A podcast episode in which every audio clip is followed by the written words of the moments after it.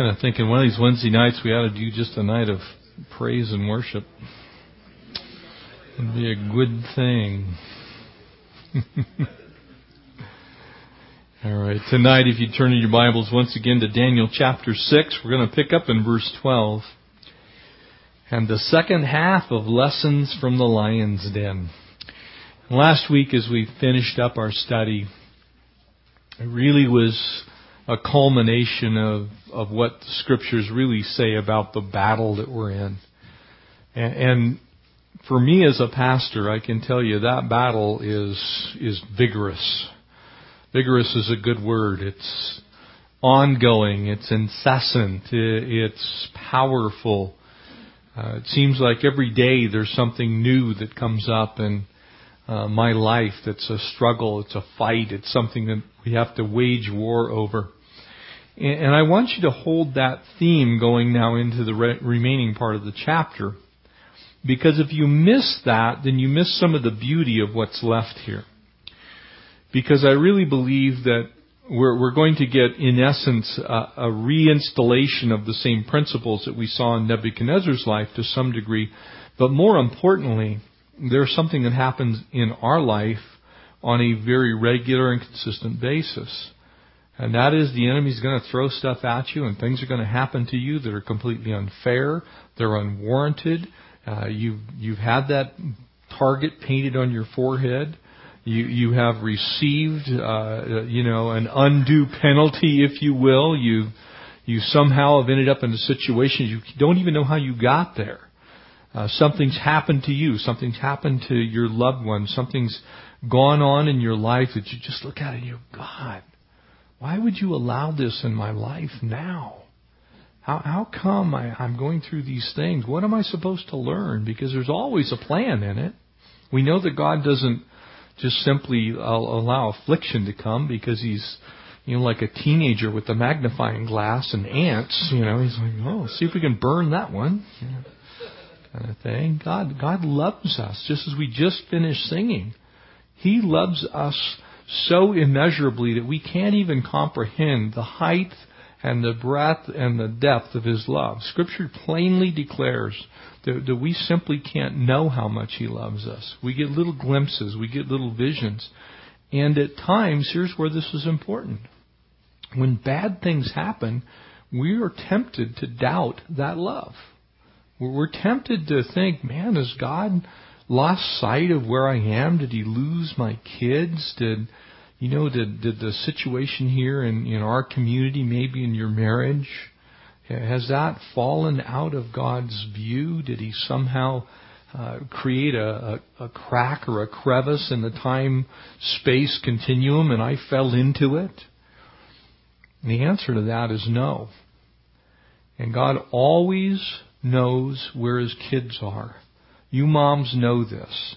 When your children get to be about three, four years old, us dads, we think it's kind of funny, but you moms at about three or four years old, you know when the kids start to get kind of their own little deal and you take them into a store and all of a sudden, one second they're in the cart, the next second they're not only not in the cart, they're not in the aisle that you're in. Matter of fact, you're not sure they're in the store that you're in.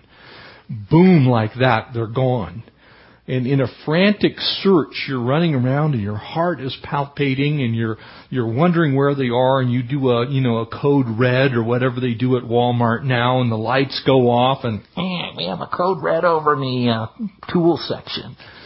It's a little boy in a red shirt.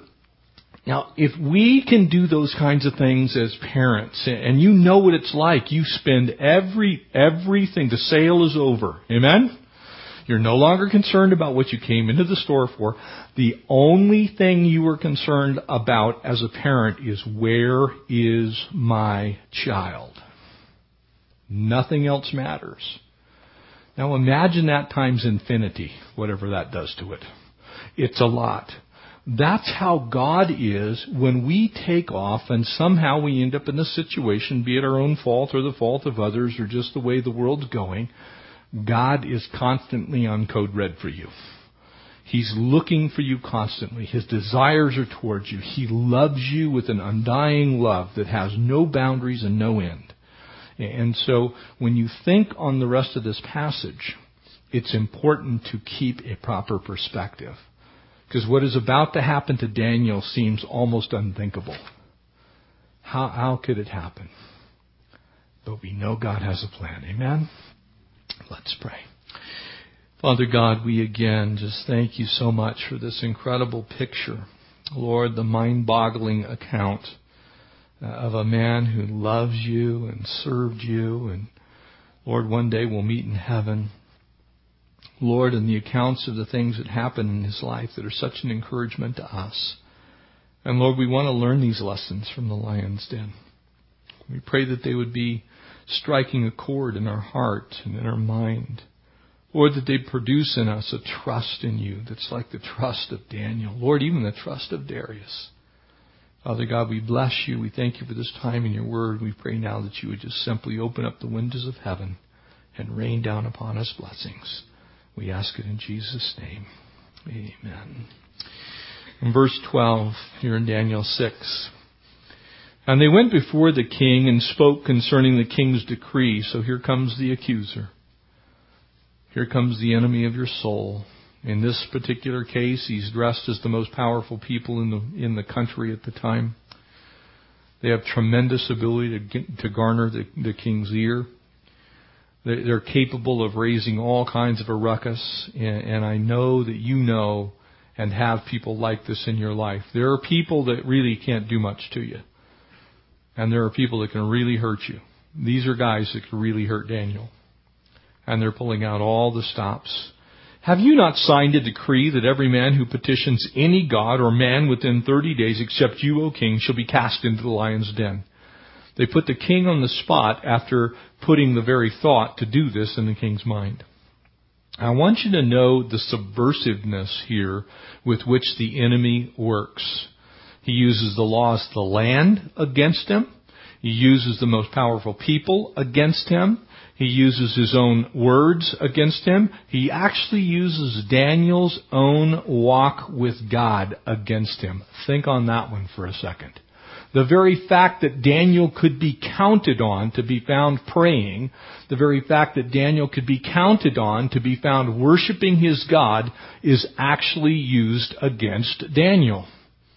It is specifically because he's sold out for God, because he has a walk with the Lord, and because he worships only God that he gets in this mess. That's the real reason.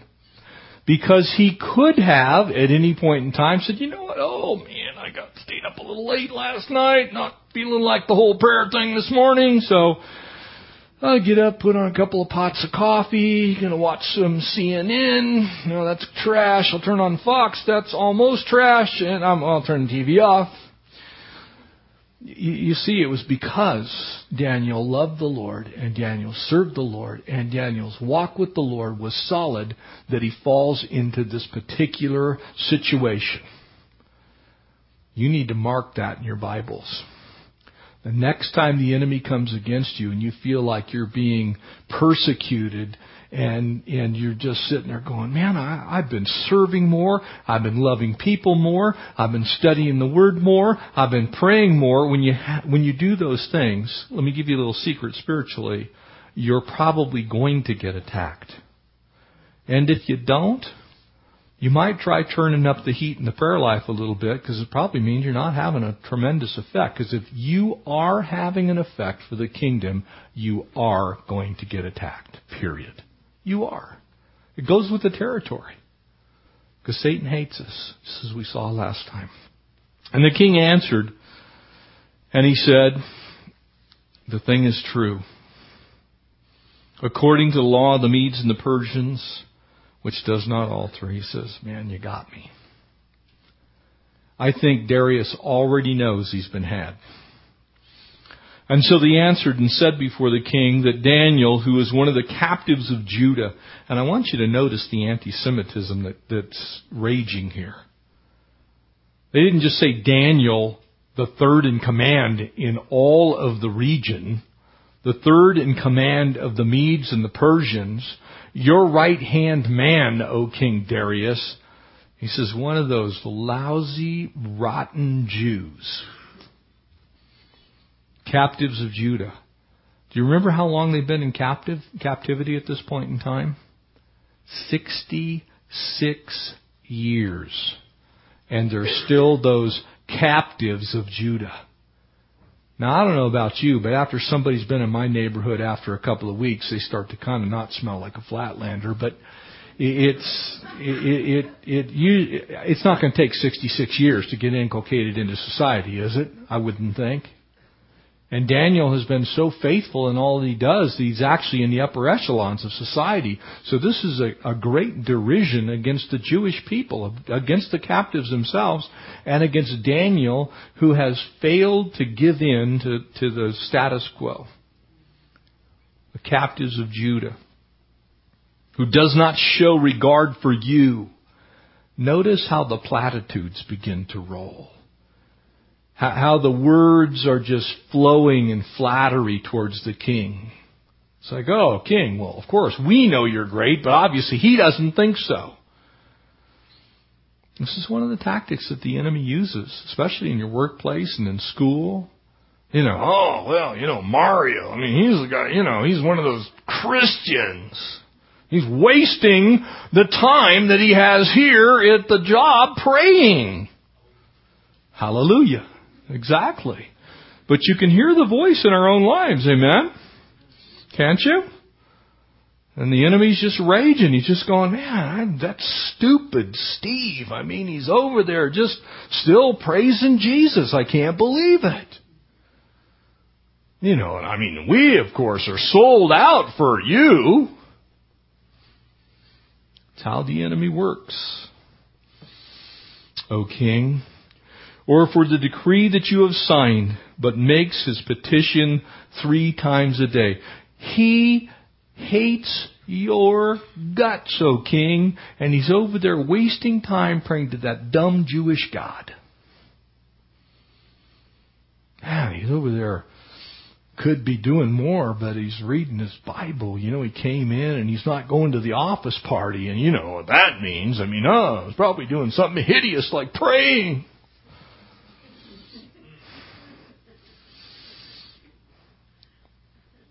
Not a surprise. It's not a surprise, and it shouldn't be a surprise for us. If we're really walking with the Lord, shouldn't the same thing be said about us, really? There, there are going to be times when we're going to be doing the Lord's will, and we're going to be doing the Lord's work, we're going to be doing it His way, and we're going to be walking with the Lord, and people aren't going to like it. And they're going to blame the entire condition of the world upon us, as they are right now.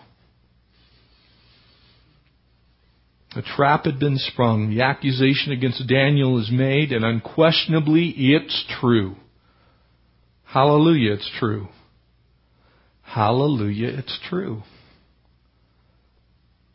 Greg Laurie once said it, it, it, should be then found with each one of us that if we were put in a court of law, that there would be enough evidence in our lives to convict us that we're Christians. Amen? Is there enough evidence in your life to convict you of being a Christian? You know what I can sadly say? For a lot of people, there's almost no evidence that they're a Christian. None. They don't find them praying. You don't find them worshiping the Lord. You rarely see them in church. They don't do anything for the kingdom. But they sure want that grace. They want their fire insurance. They got their ticket stamped. They think it's in their back pocket. They believe they're going to heaven, but there's no evidence. And they would be one of the people that would have been there in, in the city at that time that the satraps could have gone, well, they can't really do much about him. Is the enemy afraid of you? Does the enemy get up in the morning and, and shaky said, Man, I don't know what I'm going to do with Richard. The dude just won't stop praying. It's just like driving me nuts. I'm going to have to assign some more demons to him. I was just thinking about Amy, and man, she doesn't just quit and Robin, it's just like, ugh, these guys make me nuts. I'm crazy. You should be ticking the devil off every once in a while, amen? Should be kind of a burr under his saddle, so to speak, in a vernacular of Western culture. We should be upsetting the enemy And it should make him mad that we're alive on this earth. And if it doesn't make him mad, then I would say to you, we don't have a whole lot of purpose while we're here. Verse 14, and the king, when he heard these words, was greatly displeased with himself. Notice who he's displeased with. Whenever there's conviction of the Holy Spirit kind, you're displeased with yourself. It removes all of the stuff that you would normally do, like pointing the finger at everybody else and justifying why you did it and blame shifting and all that stuff. And the first thing that happens to Darius is, I am such a dope. I am a knucklehead. I can't believe I made that mistake and let those guys talk me into this. And now he realizes what he's done, but it's too late. Can I say to you that this passage reminds us that there are consequences to our actions? And you will, as we'll see very clearly, reap what you have sown.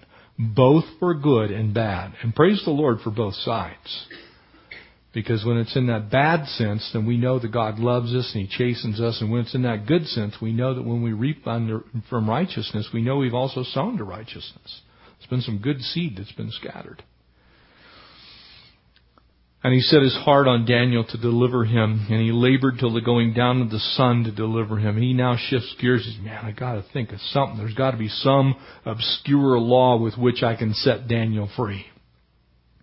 There's got to be something I can do. Maybe I'll make him an ambassador to a foreign land or something. You can imagine what might have been going on in Darius's heart. He's like, man, I, I, I've got to do something. I caused this mess. I need to fix it.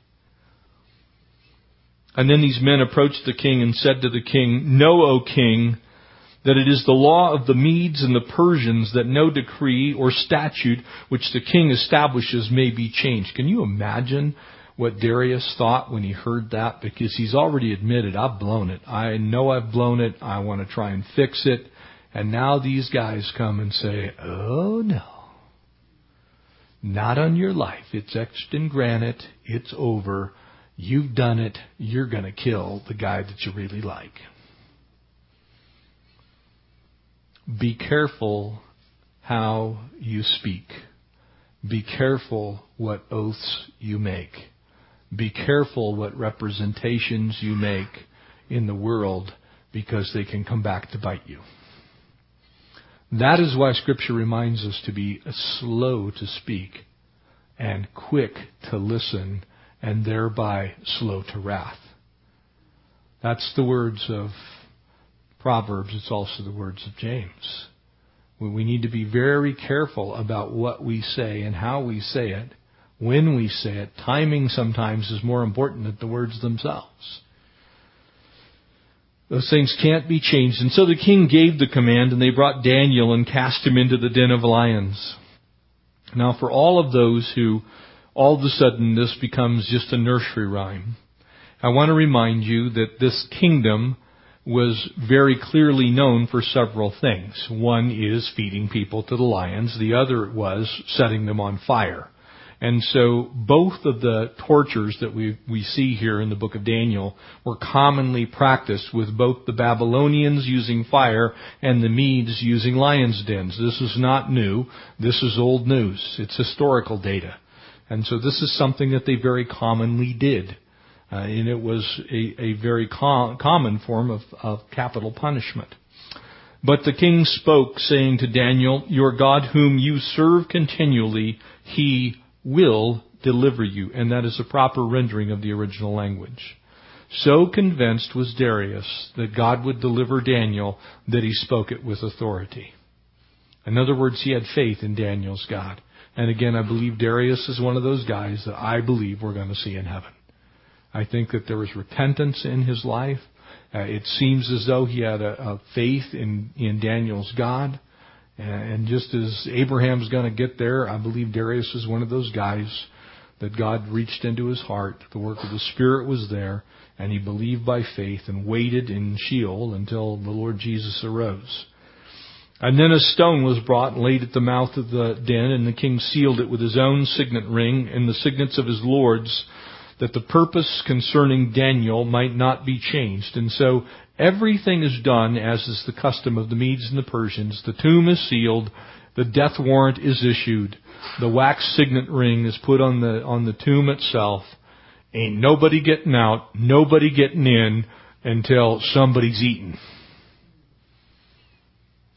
Now, I, at that point in time, I'm kind of thinking, I'm not going back to look and see what's left of Daniel. Almost regardless of how much faith I might have in the Lord's deliverance, it would be a real tough thing to roll away that stone and look and see who's in the tomb. Amen? I would remind you that's exactly the feeling of the disciples as they raced that Easter morning. That's what they thought too.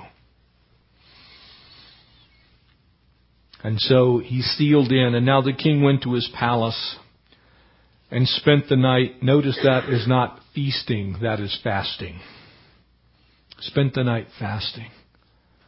On his face before God, not eating in turmoil, in pain, in anguish, in suffering over what he had done. No music, musicians were brought before him, and also his sleep went from him. He just tossed and turned all night. He didn't have his iPod plugged in and his phones in his ears. He was just listening for the voice of the Lord. And generally, one could assume that he was praying. We don't know who he was praying to, but we, he's already made a confession that Daniel's God is God. And so my guess is this was a time of contrition. And then the king arose very early in the morning. When did the women rise? Very early in the morning. And the king rose very early in the morning and went in haste to the den of lions. And when he came to the den, he cried out in a lamenting voice to Daniel. Now I want you to notice something. There's faith in the very substance of what he's doing. He is crying out to Daniel.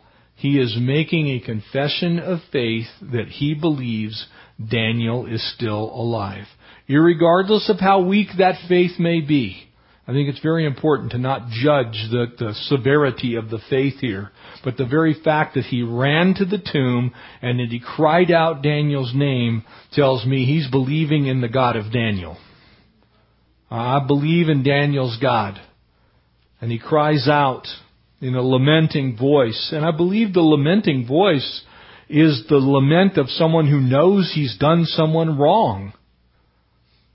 Daniel! Are you okay?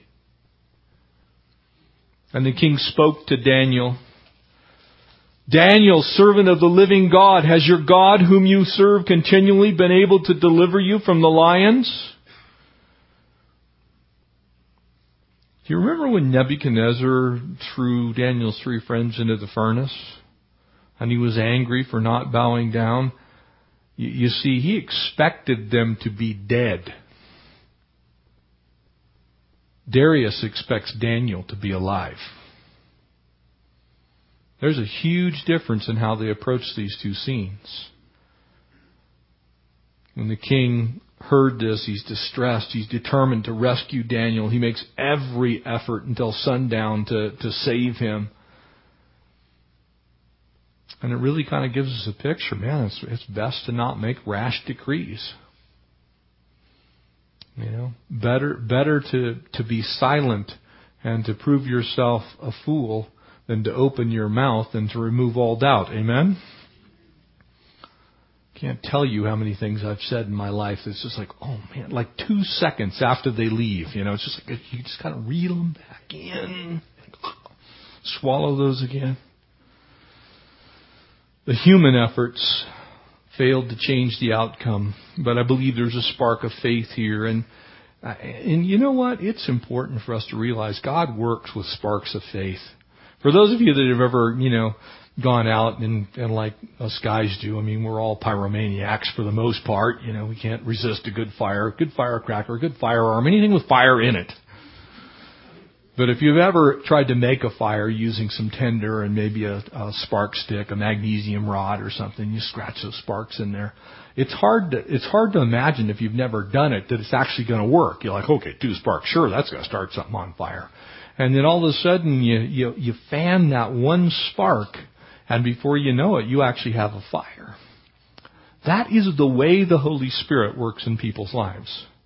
There's, there's just a single spark. There's a little man, the light goes on. There's something that clicks. And the Holy Spirit fans that flame, and before you know it, it turns into a raging fire. And all of a sudden, that person is on fire with the Holy Spirit. And there's something happening in their life. May your God, whom you serve continually, rescue you, might be the question. But really what it actually says is your God in whom you are so loyal, He is going to save you out of this, is actually what the original language says. In other words, King Darius is saying, I know God's going to get you out of this. Darius has a, a greater degree of faith than even Daniel's three friends. He says, I know it. I believe it. You see, when they were thrown in those two places, they were powerless. Amen? Jesus was powerless.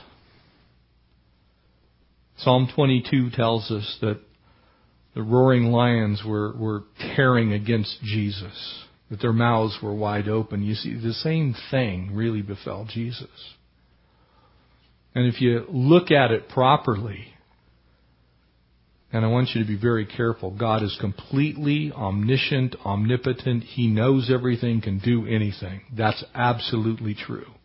But God Himself was actually bound in the case of Jesus by His own word. God had prophesied what would happen to Jesus, and so there was no changing it. God Himself did not rescue His own Son, even though He could because he had already said he was going to die. And so we see the, this beautiful type, if you will, of the Lord Jesus in the life, life of Daniel. The decree's been made. The word's been spoken. It is going to happen exactly as it has been said, and there isn't anything anybody can do about it. The good news is, is God knows the outcome. You see, mankind really didn't have a view of the outcome, either in this case or at the cross of Christ. Amen? You remember what the disciples were doing? They didn't want to look. They didn't want to see. They had gone away to kind of hide themselves and, and it was really the, the two Marys that made it to the tomb. They're, they're the ones that have enough faith to at least go look. And then Peter and John have a foot race. You see, there's a spark of faith going on there and it, it's being fanned. You see that, that faith grows. And Darius was, was agonizing over everything that had happened. If you remember, ironically, none of the Lord's disciples at first light of dawn on that third day hurried to the tomb and called out, Are you alive? None of them did. None of them did the guys that were with Jesus, none of them went to the tomb initially. It was the women who went. They're the ones that saw that the angels were sitting on the tomb. Like, where's he at? Where have you taken the body of my Lord? And they went and bore witness to it. And that's why the guys came. You, you see, God honors faith. He's always honored faith. I believe, obviously, in light of Daniel's witness, Darius had been led to belief in the living God. Verse 21, he goes on, Then Daniel said to the king, O king, live forever. I love this. Daniel's still in the tomb. Now, we're not told everything about what happens there. We're not, you know, we don't know if the lions were purring. You know, some people say, well, they were asleep. We don't know if the lions had had, you know, 67 Chaldeans the day before and were totally fat and happy. We, we don't know any of those things. But we know this. Everybody was convinced that Daniel was going to die. That's what we do know. Because that's why the king was worried. And it tells me that up to that point in time, no one had done what Daniel did. Same thing with Jesus. Do you remember how much time Jesus spent speaking to the disciples that he would rise on the third day? He kept telling them, no sign will be given unto you except that of the prophet Jonah. Well, what was Jonah? He was three days in the grave and then barfed up on a beach. Amen? Same deal here. He's going to do something that no one's ever done before. Get tossed into a lion's den, stone rolled in front of the door. He's in there, I don't know, playing fur ball with the kiddies or something. I don't know what he did all night. But I know this. He should have been eaten. O King, live forever. My God has sent his angel. And I love this. This is another picture. Remember in the fiery furnace? There was three thrown in, but four were in there. In this case, Daniel's thrown in, but someone else was in there as an angel. Could have been the angel of the Lord. May have been a Christophany, an appearance of the Lord Jesus. But we know for sure Daniel wasn't alone. Would you lay hold of that? You are not alone ever. Ever. You may think you're alone. You may physically be alone, but you are not alone ever. The Lord himself declared that he'll never leave you nor forsake you, says the Lord. He's always with us. Wherever we go. Furthermore, it says, David said, if I descend into the depths of the pit, if I go all the way to the pit of hell, you're with me. If I ascend unto the heights of heaven, you are with me. Where can I go that thy face cannot find me is ultimately what he says. And the answer is you can't. There's nowhere you can go. There's nothing you can do. There's nowhere you can be that the Lord can't find you. Daniel knew that. The angel shut the mouths of the lions. Now, I've always looked at this, and it's kind of an interesting thing to try and consider. There's one angel there apparently are many lions. The, the verbiage here is that there were quite a few lions in this lion's den. It was lions plural. It wasn't two. It wasn't a couple of lions.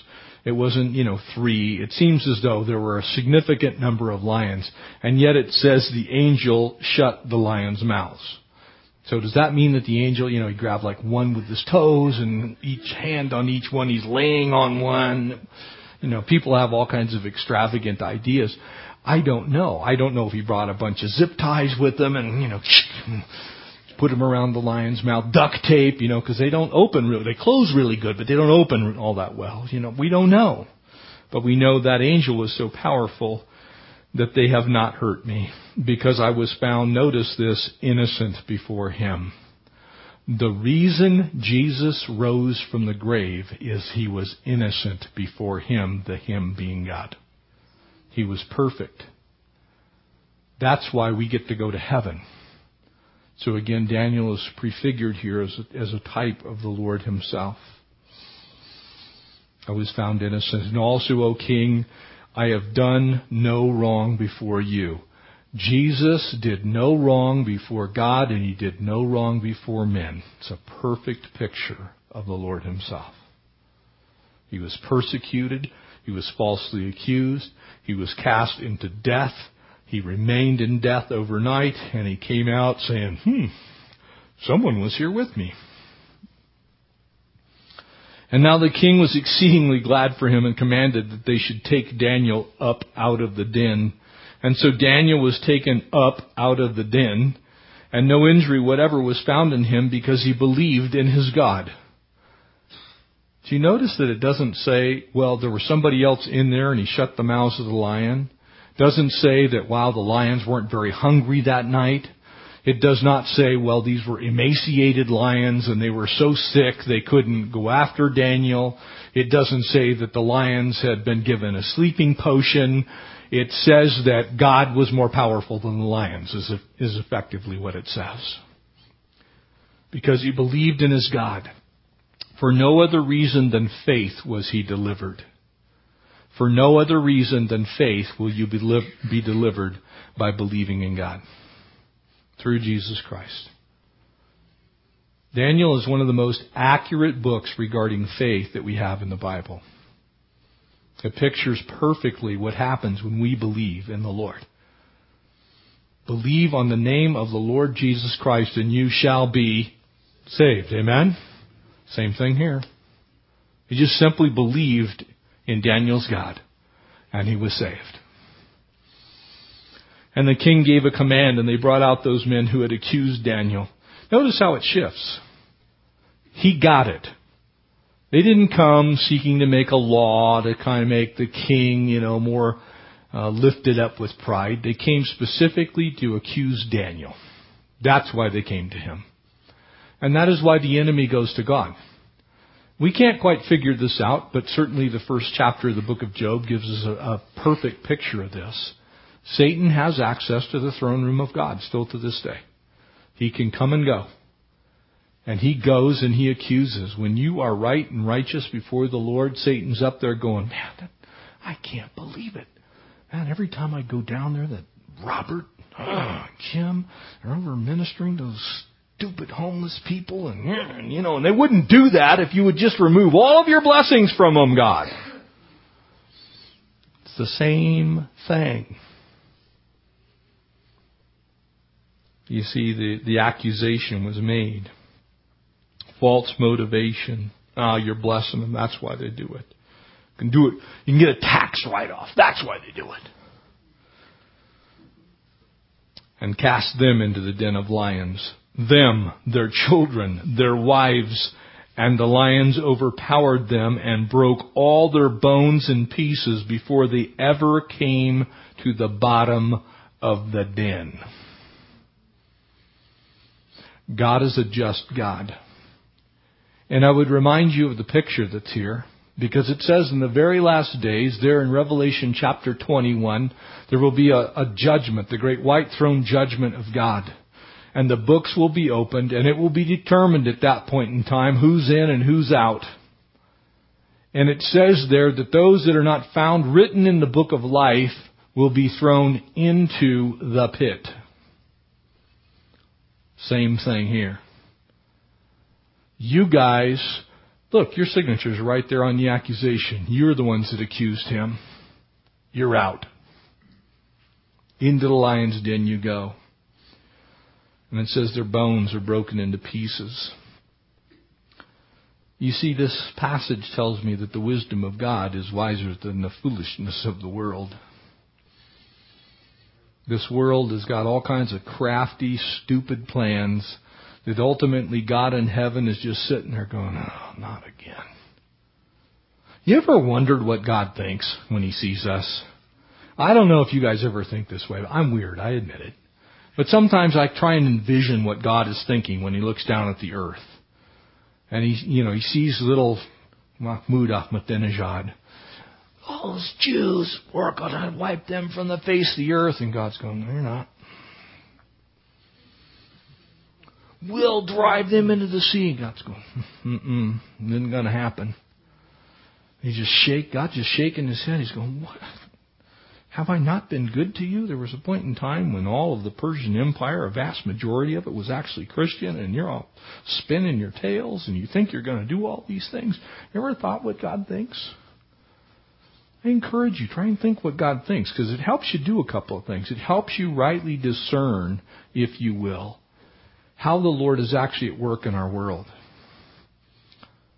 The other thing that it does is it gives you a sense of His power. Because he, he, he has to be just withholding his power right now, because you know he's tweaked. God is not happy about the death of innocent children. God's not happy about millions of people dying in Africa of starvation and hunger. God hates that. He hates that more than all of the philanthropic organizations on the entire earth. God hates human rights abuses everywhere. God hates racism. God hates violence on innocent people. God hates all that stuff. And yet He loves mankind so much that He doesn't act indiscriminately. You know, if I were God, and this is where it helps to think a little bit. If I were God, I'm just like, you know what, this is just dumb. You guys have been like this for thousands of years. I'm just going to take care of this right now. Because you're kind of polluting the whole world with your thoughts. Not God. He loves people so much that he suffers long in his kind, even to people who hate him. Really, what happens here in verse 24 is that fundamental law of God that's found there in Galatians chapter 6. Do not be deceived. God cannot be mocked. A man reaps what he sows is the, is the spiritual law.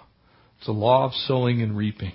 It goes on to say there that one who sows to please his sinful nature, the, the New Living Translation gives us a, a clearer understanding of this in English.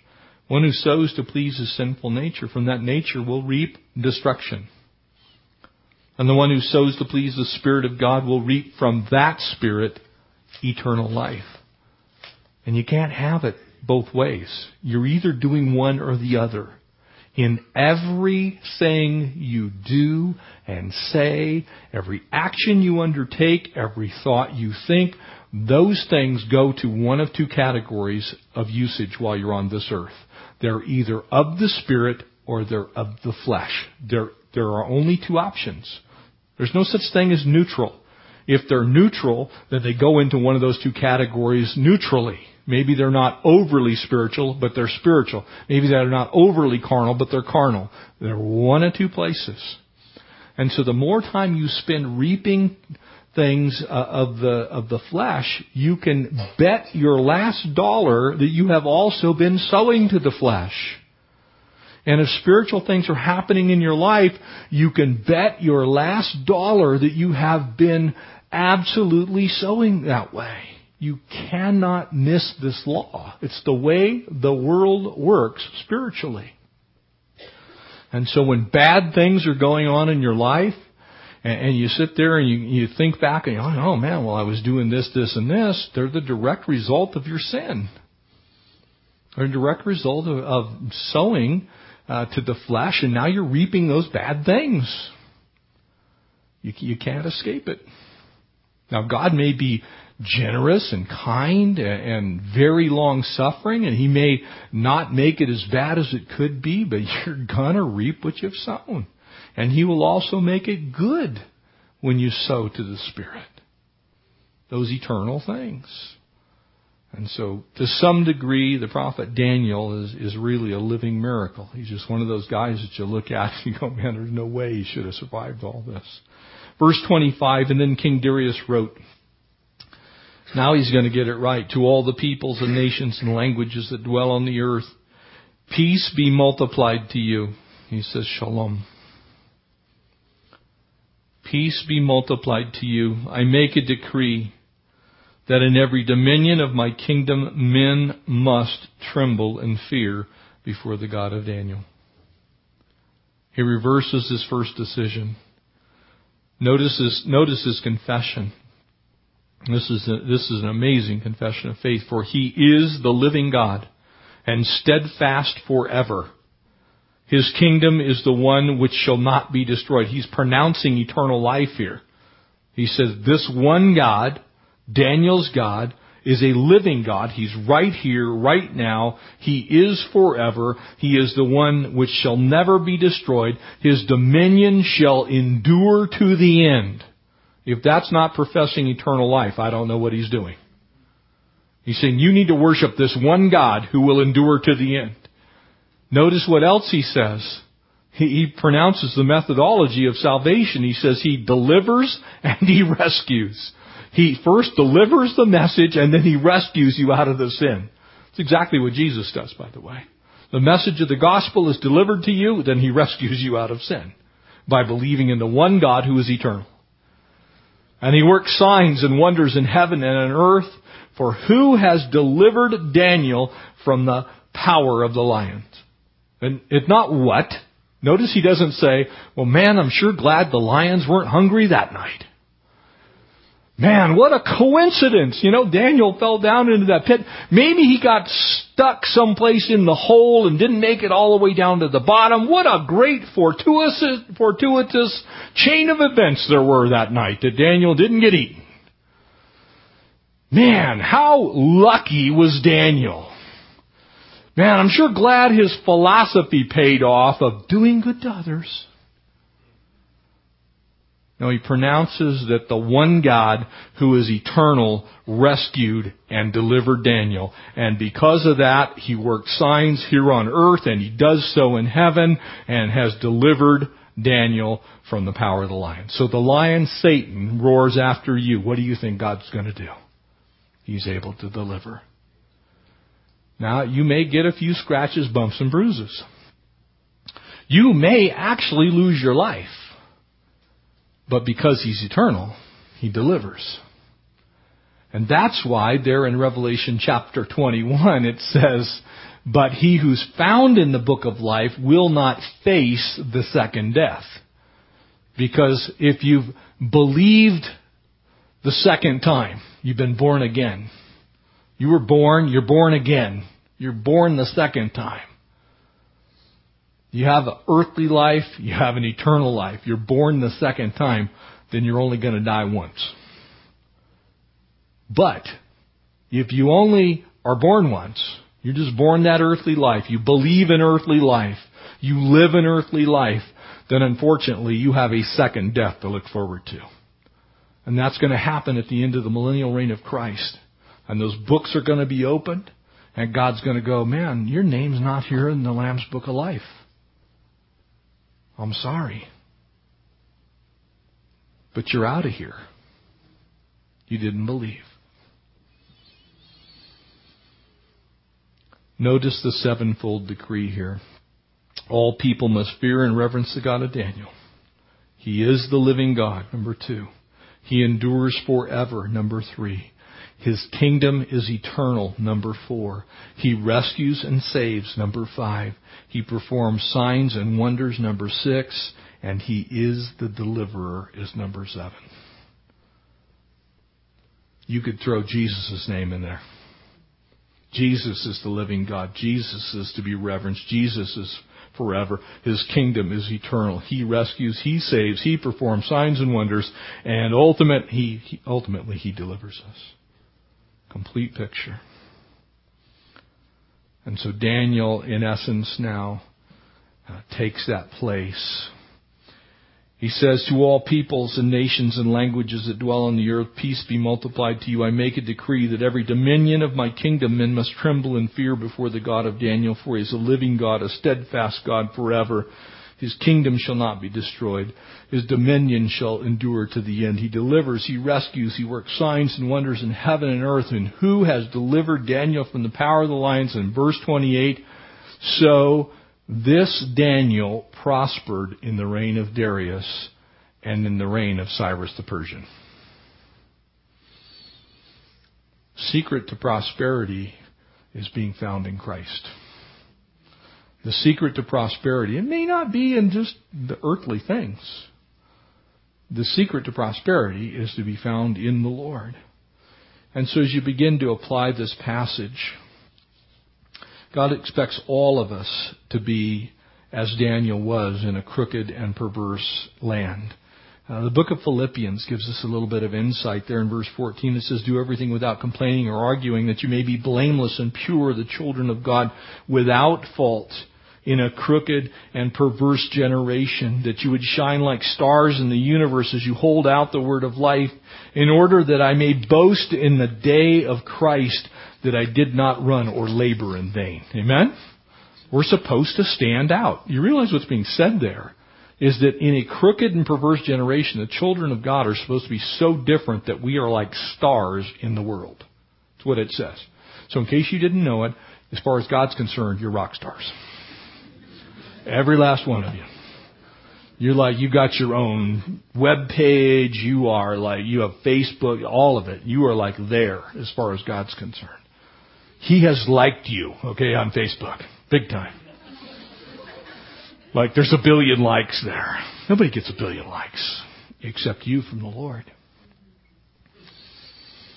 You're a chosen people, 1 Peter chapter 2 says, a royal priesthood, a holy nation a people belonging to God, that you might declare the praises of Him who called you out of darkness. Isn't that awesome? It's just like Darius crying out, Daniel, is your God able to save you? And he's not making a question, he's making a statement. It's basically rhetorical. He said, your, your God saved you, didn't he?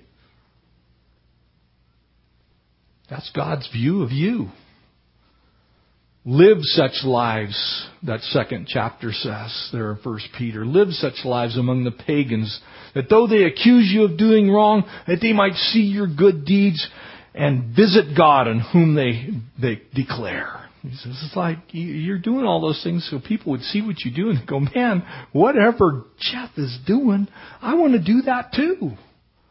It's crazy. He's got like 500 billion friends on Facebook. And they're all God. You see those ways that Daniel foreshadows kind of all of us, really. Mean, you think about it for a second. Every one of us has at least a little, a little bit of Daniel in us, or should anyway. So then, dear friends, Second Peter chapter three says, since you're looking forward to this, make every effort to be found spotless and blameless and at peace with Him. You, you see, Daniel got in trouble because he was spotless and blameless. He got in trouble with the world, though, but he sure didn't get in trouble with God. I would rather be in trouble with the world than in trouble with God. Amen? That's, that's the way we should look at our lives. I'd rather be in trouble with the world than in trouble with God. So very often Christians live their lives exactly the opposite of that. We're trying to stay in good graces with the world and we get in trouble with God. We need to back that up a little bit and say, you know what, Lord, you need to come first.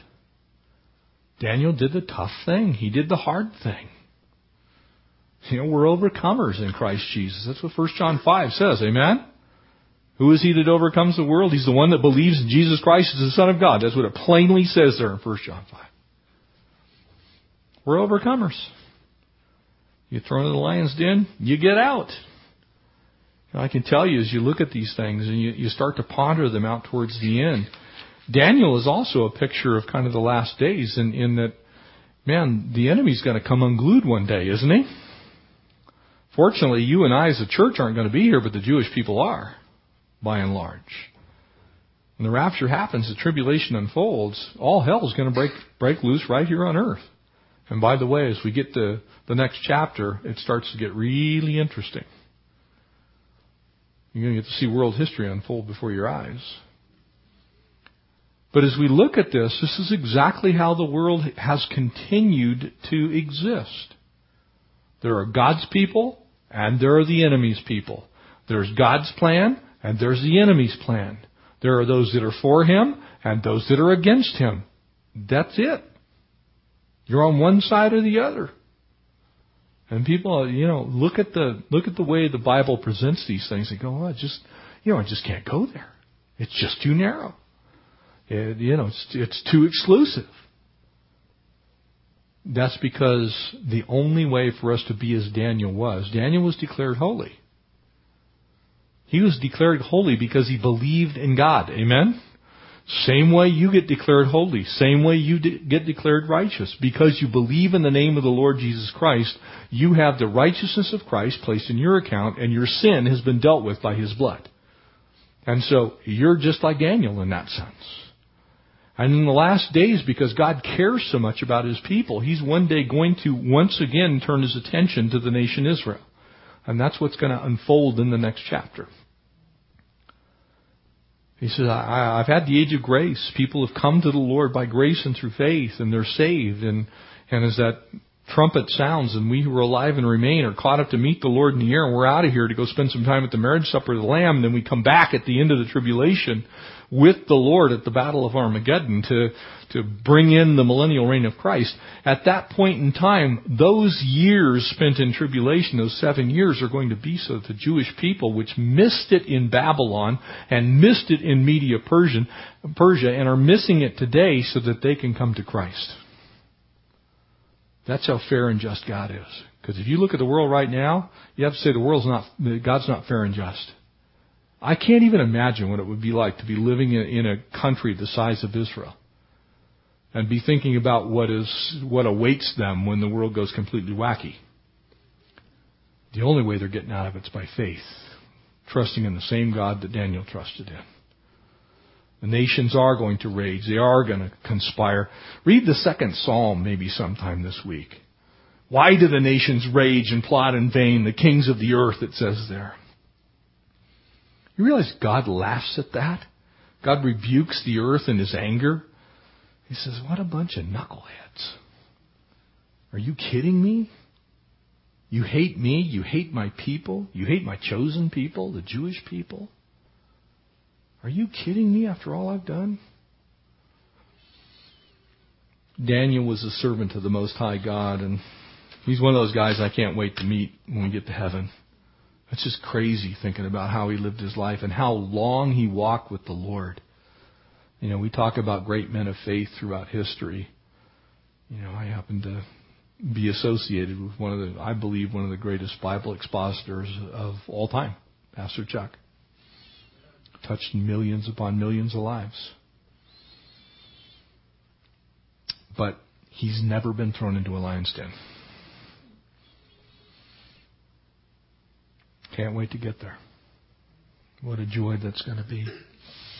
And I want to encourage you to go through these first six chapters, maybe in, in the next week as we kind of look at this amazing book and start marking down all the similarities between the Lord and Daniel. You know, you, you, I'll give you a few. The Lord overturned the tables of corruption. Remember, He tipped over the money tables changers. Uh, Daniel was Daniel was set over the the whole kingdom in that area of incorrupt, uncorruptibility. Christ is over the kingdom of God. Daniel was chosen to be the king of all kings. You, you see the similarities; they're just immense. I'll give you a little hint. I came up with 46 of them. So you guys have a challenge now. Find how many similarities that there are between the Lord Jesus Christ and Daniel then jot them down, and we'll see if anybody comes up with more than 46. Now, I want to give you an encouragement. You need more than one translation of the Bible in order to do this effectively because there are a couple of things, and especially in the King James, eh, it doesn't quite pan out so well. But the modern English versions, like the New Living Translation, the New International Version, you're going to find a few more close similarities that you would probably otherwise miss. You know, Dan, Daniel was tempted and tested. The Lord was tempted and tested. You see, see how those things work? and give you a little assignment. Go home, find out how many you got. I got 46. We'll compare notes. Amen? Let's pray. Father God, we thank you for this incredible example of the life of Daniel. And Lord, help us to, to battle. Lord, help us to endure as good soldiers. Help us to take that affliction, Lord, and esteem it lightly for your kingdom's sake. And God, when we're tested, when the lion's den is opened and we can look into it and realize that it's the world is dangerous, God, when we can see past the things of this earthly life, and if we could only see into the heavenlies, God, we'd realize that every day you're doing battle for us. And Lord, if you are for us, who can be against us? Help us to walk in that kind of faith. Lord, help each of us to, to hear your voice so clearly, Lord, this week. Lord, we want to know what you want us to hear. God, we want to walk in, in the ways that you have for us. We want to possess the land. We want to enter in, God. We don't want to stay on the borders of Canaan. We want to go in and possess it. And so, God, help us to do that. Help us to walk by faith and not by sight. Lord, we're, we're tired of deceiving our own selves through walking that way. We bless you. I thank you, Lord, for this church and for these precious saints. Pray that you would bless each one, be the lifter of their head this week. Get us together again on Sunday that we could just study your word and fellowship together. We love you. We bless you in Jesus' name. Amen. All right, all y'all. You have your task. Go find out how many you can find. Similarities between Jesus and Daniel.